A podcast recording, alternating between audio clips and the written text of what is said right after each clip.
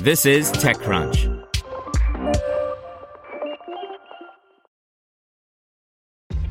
This episode is brought to you by ShipStation.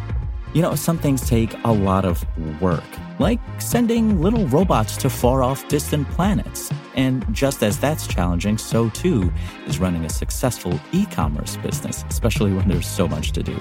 So I want to introduce you all to ShipStation. Now, I love using ShipStation because of its easy to use dashboard, which makes managing orders and printing labels a breeze and super smooth. Oh, and the customer service is just out of this world. It's exactly what you need to help grow your business. Sign up for your free 60-day trial at shipstation.com slash technews. That's shipstation.com slash technews.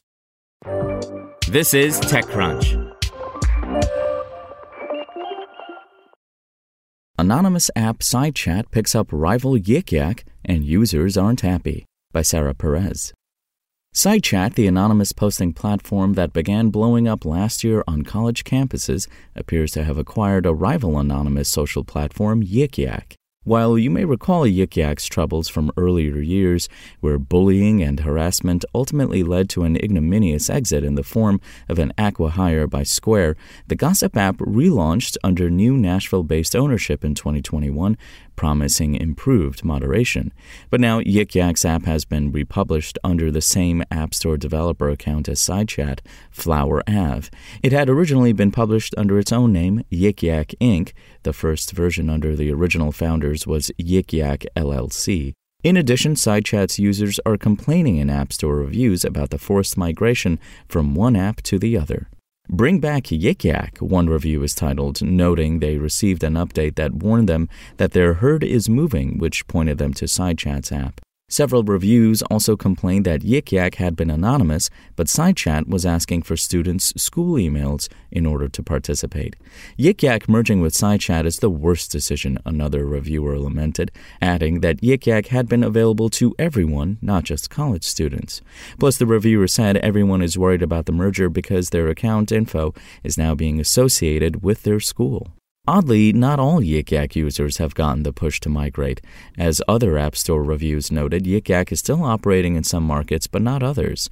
In fact, we were able to log into Yik Yak in our local community when testing the app today and have not yet received a push to move to SideChat.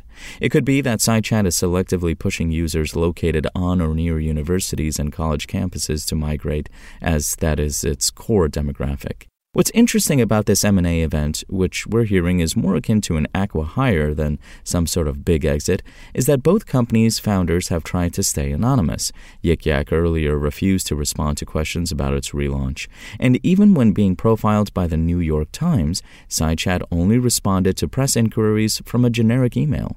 Dozens of student ambassadors for the app had also declined to respond to or ignored the paper's inquiries. However, an SEC filing for SideChat's parent company Flower Ave points to involvement from an ex-Snap engineer Sebastian Gill and ex-Snap product designer Shamal Samaranayake. Per the filing, the company raised north of $10 million last summer, shortly after getting written up by various university press like the Harvard Crimson and the Tufts Daily.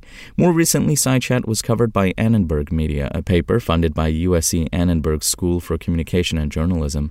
Some of the papers highlighted students misgivings over SideChat's moderation capabilities and overall influence on campus. When asked, SideChat's founders declined to be interviewed for those articles as well. Our phone calls, emails, and other outreach to Yik Yak, SideChat, and its founders have not been returned. But there are plenty of social media complaints about the merger from less than satisfied users. The timing of the complaints and App Store reviews point to a deal that went through sometime last month. For what it's worth, Yik Yak Inc. updated its privacy policy in January, but it has not disclosed any change in ownership. According to App Store intelligence firm Data.ai, Yik Yak's app changed the name of its publisher from Yik Yak Inc. to Flower Avenue Inc. on February 28, 2023. The firm tells us the new Yik Yak has seen approximately 3.5 million installed since its August 2021 relaunch. The highest ranking it ever received was the day after its relaunch when it briefly became the number one overall app on the U.S. App Store. Today, it no longer ranks in the overall listings but is number 89 in social networking. SideChat, meanwhile, had just slightly north of 180,000 lifetime installs, making it the smaller of the two apps, but perhaps the one with more runway. Its highest rank was number 30 in the U.S. social networking category, which was achieved in November 2022. The merger makes sense given that both SideChat and Yik Yak share a similar purpose of connecting people anonymously, though SideChat has more squarely focused on college student gossip. But staying anonymous when asking others to trust your platform is an odd choice for these companies, and one that seems to be backfiring. Because the users don't know who is running SideChat or what their values are, they're hesitant to even provide the company with their email, it seems. Sarah Perez is available via email, sarahp at techcrunch.com, and Signal 415 234 3994. SpokenLayer. Want to learn how you can make smarter decisions with your money? Well, I've got the podcast for you. I'm Sean Pyles, and I host NerdWallet's Smart Money Podcast.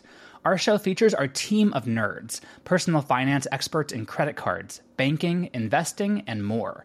And they'll help you make the most of your money while cutting through the clutter and misinformation in today's world of personal finance.